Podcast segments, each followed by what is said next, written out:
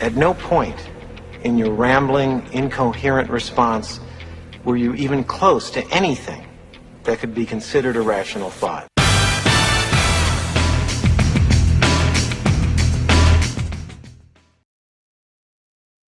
Ra- rational thoughts are going to abound on the show today. We've got uh, Craig Henzel today. My gosh. Um, if you want to hear interesting stories, stick around, folks. This guy's been a uh, 25 year career as U.S. Coast Guard officer, where he served multiple ships at the Pentagon following September 11th, um, and offshore cleaning up the Gulf of Mexico during the Deepwater Horizon oil spill disaster.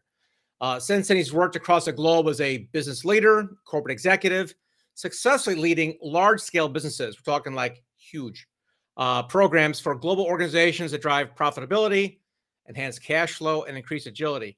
And Craig, I want to hear some some numbers on that because it's pretty impressive. Uh, he credits his Coast Guard career with giving him the self awareness and capacity to develop leaders to assume bigger roles and drive change in their respective organizations. Now, he's on a mission to end veteran homelessness. And the book that he's producing is uh, dedicated to helping veterans find their footing and a role in a bigger world that needs their dedication and leadership. So, without further ado, Mr. Craig Henzel, how are you today? I'm doing great, Doug. Thanks a Good. lot for having me here. Good. Well, thanks for being here. Um, what should why should people stick around and listen to us today? What are you gonna what kind of juicy tidbits and wisdom are you gonna bestow upon us? you just said, uh, you know, I, when I listened to the intro, I thought, man, this guy's pretty old. Um, but what I was thinking of actually was uh, there's there's probably a couple of nuggets from the last we'll call it 25 years mm-hmm. that I can share with folks that'll either make them smile or uh, maybe bring a couple of insights that could help them learn a thing or two. Because I've walked uh, this minefield ahead of a lot of folks, and I'd love to be able to reach back and kind of help them out.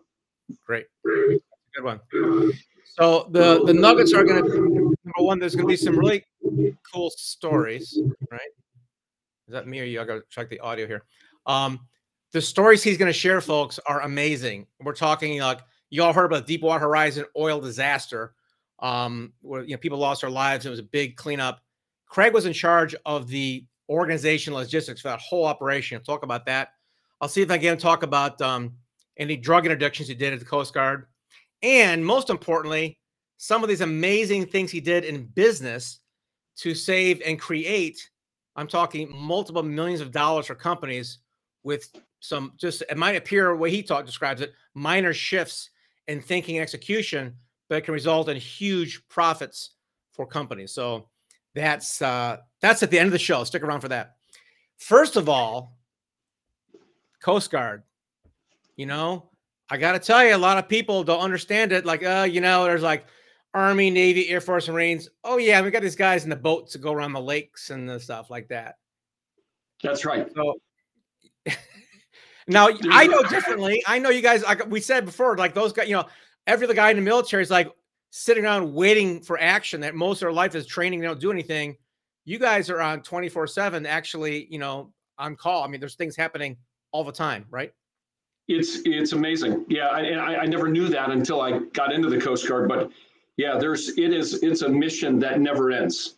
And whether it's a boating safety or it's search and rescue or it's drug law enforcement uh, it's marine environmental protection it's oil spill cleanup those kinds of things they don't happen in a large conflict. They happen all the time. They happen everywhere. And so yeah it's it's amazing. It's it's something that um, you get a chance to do quite a bit of things uh, and respond to many events and you do it at a very kind of low level in your in your uh, career. Whether you're enlisted or, or you're an officer um, coast guard does a phenomenal job i think in terms of pushing down decisions to the lowest level. Here's a great example a quick one you know, if there's if there's some kind of a um, call it a drug interdiction or a search and rescue case that happens, you know, just off the coast, and you've got uh, a small boat station that responds to it, that's generally a petty officer with a few other folks uh, on the team that go and kind of prosecute that case, whatever it is. Um, they have the authority and the jurisdiction to do it, but then if there's some kind of public media event that happens as a result of it, it's not the small boat station officer in charge or the CO that comes and talks to the, you know, the local news or the national news. It's the person who was on kind of the, the pointy end of the spear it's a junior person, you know, but that person's confident, they've been trained, and they do a phenomenal job. So, uh, you know, it's interesting. You see the Coast Guard on the news, you know, it's not a public affairs officer who's talking to them. It's it's the person who's actually doing the work. Pretty awesome. That and also talk about. I'd love I'd love to hear that story again about when you had uh, a news crew that wanted to come out to Deepwater Horizon when you were well. First, start beginning about Deepwater Horizon, how you got the how you got the call. Then we'll talk about the joke, and you can name names. And I don't have a problem with that, but you know. Okay.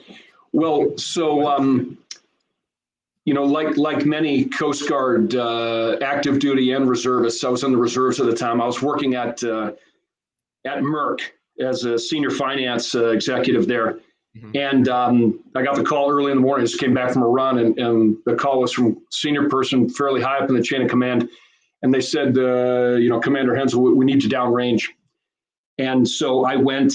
Um, I went down to you know kind of the bottom of of Louisiana, stopped in at the um, at the operations center in New Orleans, but then went straight down uh, through and took the crew boat offshore and was uh, the senior person, senior Coast Guard officer uh, offshore, working with a tremendous crew of um, of civilian folks um, who were absolutely tremendous in terms of their knowledge. They've been doing this stuff for decades. And um, you know, the Coast Guard really relies on folks like that. In this case, so did uh, so did BP, British Petroleum. This is the largest oil spill in the history of the world. And um, so I went down and and, and was working with um, you know a, a, number of folks um, on a what we call kind of skimming fleet number three, and then went on to the command and control ship, and um, and worked kind of the entire problem. There was 127 ships, and uh, we were repositioning satellites, looking at overflights, working with the shrimpers who had kind of lost their um, their livelihood for the moment as as oil was spilling all over the Gulf. Now, sometimes it would drop underwater for uh, you know six six feet underwater for a few hours. So a satellite pass wouldn't pick it up. Then all of a sudden it would pop back up again, and you know it took us a better part of four or five months to clean it up and um, you know, I was I was privileged to be a part of it and learning from uh, you know a lot of the civilian professionals. Uh, I put their names in, into the book, but specifically, you know, there was a request from um, you know one of the news crews at CNN to come out and, and interview the team, and um, and, and let's just say we have to say a name, but it was a very famous one that everybody knows. that's that's right. Uh, somebody with uh, what we call like maybe platinum blonde hair uh, well, whitish hair, but um, person wanted to come out and interview the crew. And I said, uh, you know, along with uh, my civilian counterpart there, you know, let's have, let's make sure this person comes out on, on the crew boat. All of the ship captains, all the crew, all the groceries, all the mail that, that the ship service and that, um, you know, the, these oil rigs service uh, out in the Gulf, they get delivered to with these crew boats. And the, the crew boat folks do a phenomenal job getting stuff back and forth. But long story short, um, person didn't want to come out on the crew boat.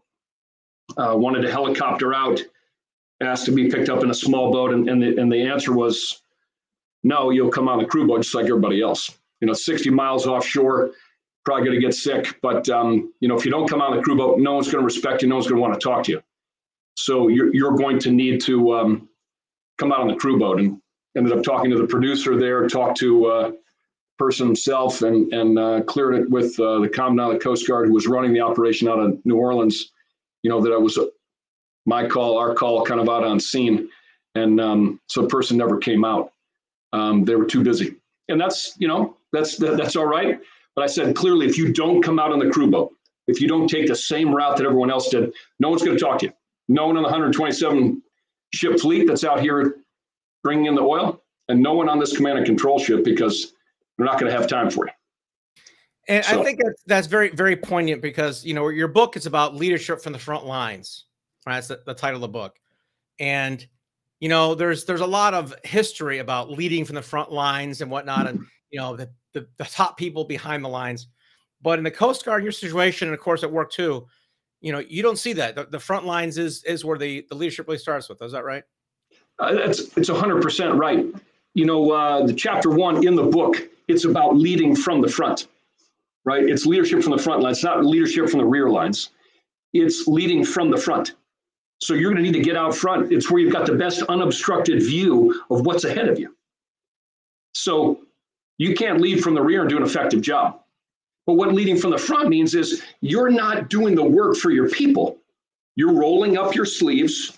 You're putting in as much effort, probably more, but you're strategically kind of using the, the kind of telescope. Where are we going? Are we still on target and tracking against kind of, you know, mission completion goals and objectives? And then down into the microscope, where are we kind of near term today, this afternoon, this week, this month, in order to make sure that you know the deliverables, the milestones are met. Doesn't matter what the, the project is, big, small, large programs, small programs, the same principles hold true. You have to lead from the front. If you're not leading from the front, you you've got no idea what's going on. Well, yeah, but if you're if you're if your initials are AC and you're going just reporting on an event like this, you're not leading, you're reporting. Right? I mean, couldn't you gone out there and just like interview people and be done and get back? You know what? I, I think you could, but what you don't get is the respect. You're not going to garner the, the, the respect from the folks, and they're not going to give you an unobstructed uh, view of the situation. You're not going to have the situational awareness that you would from the team if you're what I would call kind of phoning it in. So right? you were actually you were actually trying to help and do a more authentic job as a journalist. Yes, you know my my suggestion was you get there, you get there the same way everyone else did. You pay the same dues that everyone else did. You know, if you're if you're um, you know, sorry if your schedule doesn't uh, doesn't permit it, but neither does ours out here. We're not going to have time to lower a small boat and come get you. You're going to need to come out on the crew boat. We can make time for the crew boat because it's bringing groceries and mail and and sometimes crew change outs. We've got time for that. We don't have time for for a helo trip and a yeah. small boat pickup. Yeah. Interesting. It is. I, I just I just found it, you know, funny. I've got two or three stories like that from national journalists that I, have I've had run-ins with. I'm like, okay, I get it, you know. Um anyway, moving quite right along. You know, you it's I want to also share with um the audience today, you've dedicated um I'm gonna just I'll just be really transparent here. When we started working together on your book, um, you made a statement about you wanted to end veteran homelessness. Yes. And you didn't say, I want to end it my community or my city or my state. You said, I want to end veteran homelessness. And my initial reaction was, let's go. I'm in for the, our lives, right? Whatever it takes, whether it's our generation, the next generation. I, I think that is a um, an amazing goal. It's a you know big, hairy, audacious goal. We like those. Yes. But everybody has a um a tipping point or a a, a moment where these things galvanize in their head and their heart and, and get going. Can you t- tell us how that became? I mean, obviously you're a veteran, but um, you didn't become interested in veteran homelessness until your day in Chicago. I think you wanted to describe what happened there. That's that's right. So um, I'm I, am i am in the reserves. Mm-hmm. Uh, I think I'm a commander at that time in 05. Uh, I'm on the list for 06, uh, captain. And um, this was a few years back, probably four or five years back. And I'm I'm doing the the consulting work that I'm doing now for this the CFO transformation team here at the company I'm working with uh, called Genpact, great company. And I'm I'm out in Chicago working with a team. It's a brand new team every time. I've probably done 40 to 45 of these things over the last five years since my business was acquired by this company called Genpact. Uh, by the way, they're a former division of General Electric, great company. But I'm out there working for a very well-known consumer goods company I won't say the name, but you know everyone knows them. You've got stuff in your uh, pantry that's from them, and and you know or in your fridge.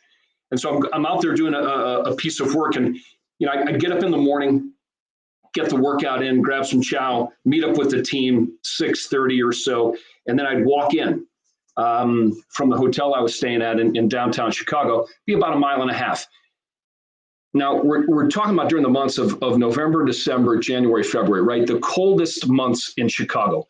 And the wind, you know, it, it's like minus 60. You go down the wrong street. I mean, it, it's incredible. People that live there, they know. People that have visited there, you're absolutely You, you don't bundle up for Chicago. It, bundling up doesn't work unless you're native there. I I was driving. I was uh helping a friend out with some frozen pipes in their in their house, not outside. It was in their house. pipes are frozen inside. Right. It was like, oh, that's pretty serious. Yeah, and you know what? That's like a regular occurrence there. So it, it's funny. It, as I was there, this is an aside, but as as you know, the temperature would drop down to maybe I don't know, like 10 or 5, but as long as it was sunny out, people in Chicago, they show up in shorts, flip flops. It was an awesome thing. Anyway, it's like 6:45 in the morning. I'm walking into the office. It's about a mile and a half walk to kind of wake up. And I'm noticing there are there are people that are lying outside, homeless folks. And uh and I'm moving as quickly as I can because I'm frozen. But the, you know, as the days go on, I'm, I'm noticing these people and and I'm thinking, how can these people stay outside? And uh, so then, you know, a week or so goes by, and some of the people are actually up and awake. And um, so I said, hey, you know, how, how's it going? And then I noticed a couple times that they're laying on a cardboard sign that says homeless veteran, you know, like we'll work for food, stuff like that. And so I stopped and, and said, uh, hey, how you doing? Um, you know, there's a, you know, a fast food restaurant, McDonald's right up on the corner here. You know, can I get you a cup of coffee or a sandwich or something like that? Breakfast sandwich. And, you know, in the beginning, kind of people looking out of the corner of their eye at you, like, you know, what's, what's your, what's your game here? What's the angle? And I said, uh, man, I got to keep moving. I'm frozen. So uh, I, I'll catch up with you later. And so I continue to see some of these folks because I'm taking the same route in. And I and finally I just said, hey, listen, you weren't you weren't hungry like two days ago. Are you hungry now? I'm a veteran, by the way. It looks like you're a veteran if the if the sign's accurate. I'd love to hear what you know what's going on. I'm gonna stop. I'll get, you know, like a breakfast sandwich or something. And so we go. Um, and I start to hear these stories about guys who are driving, you know, convoys and in, in the green zone and stuff all around Baghdad and and uh, you know other things. And you know they've come back and they've kind of hit some hard times. And uh, homeless shelters are full and you know here they are out here on the street. And um, so i put a call into the mayor's office talked to a couple of people on the staff there don't actually get him. But um, i said you know what's going on out here? You know I'm, I'm from the philadelphia area. I'm taking these guys to breakfast. There's three four five of them now we're all going to breakfast together almost every morning. And um, I'm saying, you, you probably want to get out of your office, take your whatever big SUV that you probably got, drive down here, maybe meet us for breakfast. We never get anyone to meet us for breakfast. But, you know, I thought then this is something that um, you know, we got 50,000 or 60,000 veterans that are out homeless every single night, sometimes with families. We're doing some great things right now with folks, you know, interpreters that we've used in Afghanistan and stuff, and spending a lot of money on them. And I think it's the right thing to do. But it'd be nice if we diverted some of that cash, taking care of the people that have been bleeding red, white, and blue for this country for decades, and um, are now having a little tough time, probably uh, exacerbated by the pandemic. So that's what kind of caused me to think, you know, this is something that we need to solve. We need to solve the root cause and never have to deal with it again. So folks that are that are moving out of the services, that are detaching, you know, being released from active duty, we've got a home for them. We've got uh, roles for them, and you know we've we've got to show a little pride here. And I thought this is the time to do it. And and while the commute was cut on either side of the of the pandemic here, as we've been working from home mostly, certainly not at the customer sites. That's what led me to to pull the book together. Doug, you know, with with your help, sincerely appreciate it, and and we'll see what we can get done here because I think it's solvable. I think it's solvable in five years once we've got a dedicated crew and a mastermind team to get it done. Yeah, as long as we as long as we keep the government out of it, we could probably pull it off. We would probably do it in four years then. I don't mean keep them out of it. I mean we lead and they can follow as opposed to the other way around. Totally, um, totally understand. Yeah, the VA. I mean, there's a bunch of groups that are that are doing some good work. Yeah, we need to leverage them. Right, and there, there, there. There's yeah. We just want to. Um, well, you and I both know. I mean, there's there's the bureaucracies are there for a reason, but sometimes they get a little bit bloated or a lot bloated, and they they forget why they're there.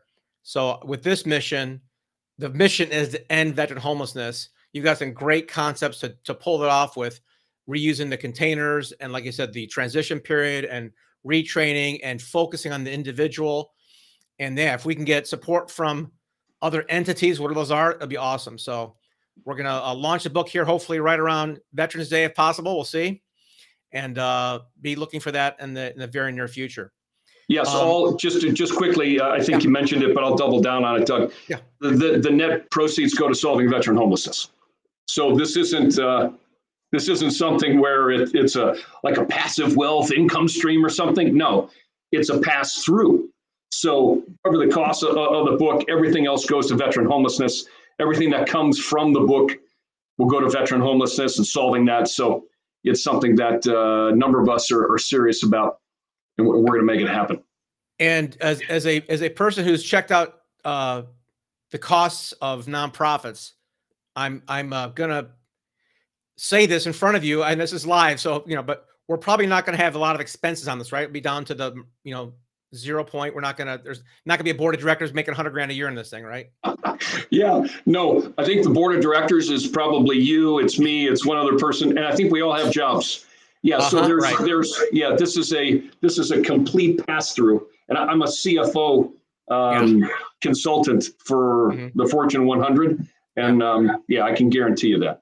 Okay, great. That's an important point because you know I'm, you were around when I, when they had the big uh oh you know United Way scandal a few years ago and different places and even even um even the uh what was the big one Wounded Warriors got busted for spending a lot of money on administrative costs and fundraising. I'm like man, it's uh It's, it's, it's something that um, sometimes scope creep can happen. And as Yeah. you try and do the right thing, there are other folks that have their hand kind of in the till and, and they're looking to, uh, to try and generate some kind of wealth from themselves. That's what not, that's exactly what this is not about. yeah yeah we're more like the uh what's the Marine Corps Toys for Tots has like a 102 percent um rate because they take the the funds and invest it while they're waiting to buy the toys. So it's like Yes, it's it's yes. 102 percent pass through. That's correct. You get everything and more. And as, and as I like to say, uh, you're welcome.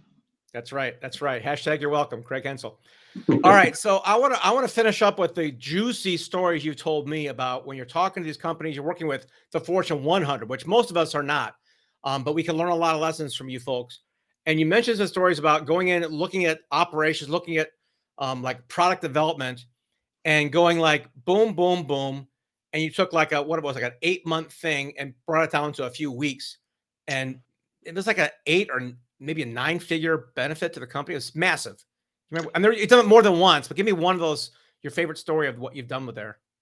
Sure. Um, so I've done a lot of work in consumer goods companies, Yeah. retail companies, life science, healthcare.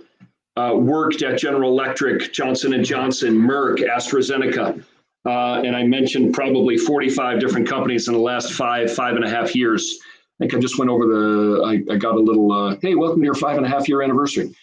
Uh, yesterday, I think it was. So, so timely, but but uh, remember going in and taking a look at a, a new product development, end to end cycle time, and um, just looking at it from from the aspect of how much time does it take from kind of ideation where you're coming up with the ideas and maybe there's 2,000 ideas and they funnel down into 850 into 273 down to 50 that you're going to launch that year.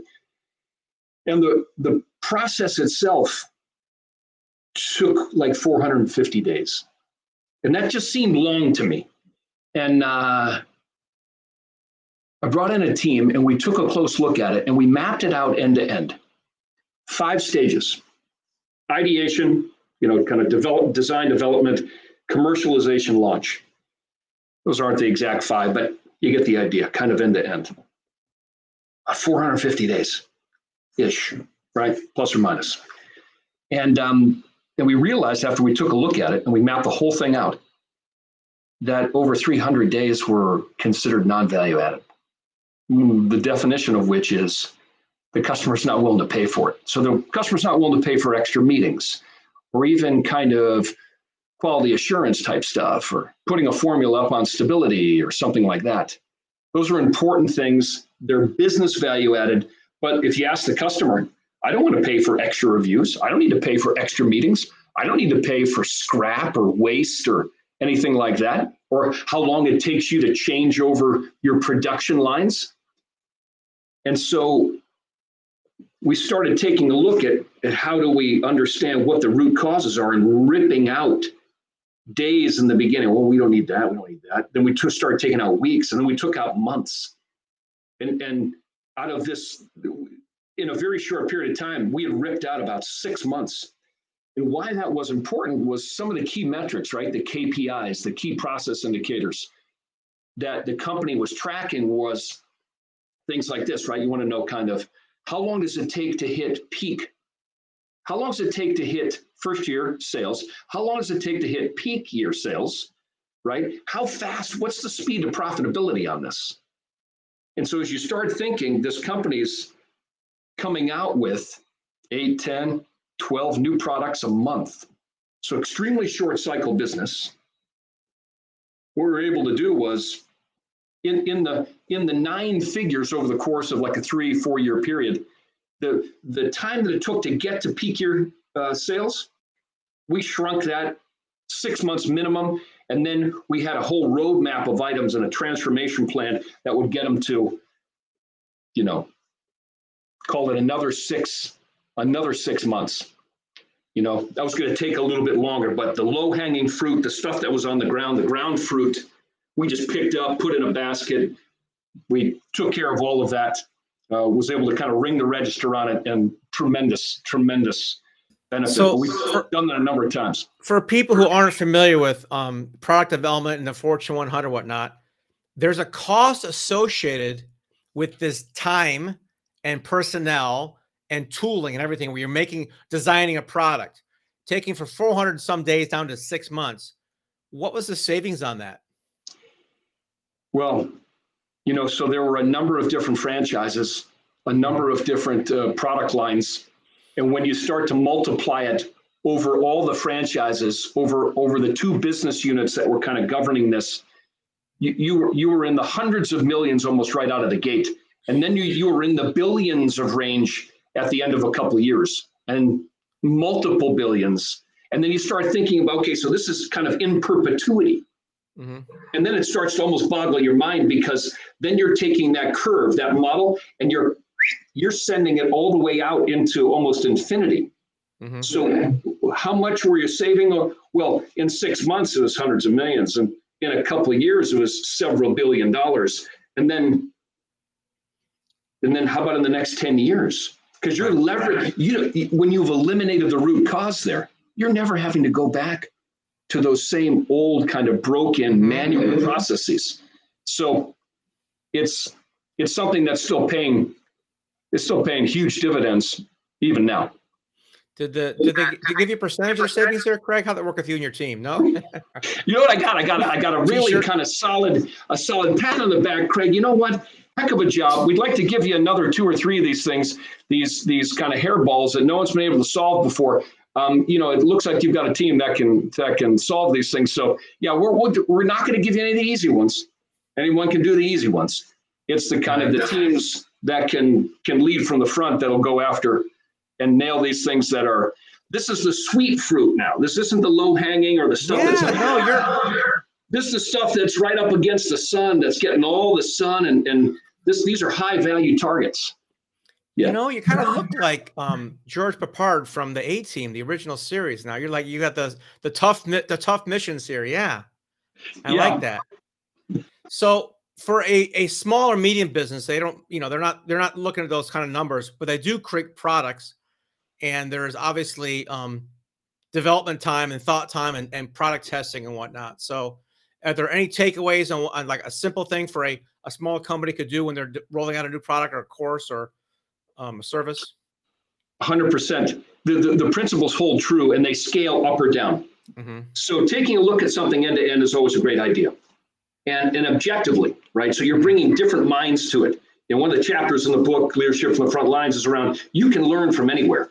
So you're bringing you're bringing in the admin assistant, you're bringing in the junior analyst, you're bringing the folks that have been there 15, 20 years. You're bringing in the CEO because they're all coming in with different mindsets.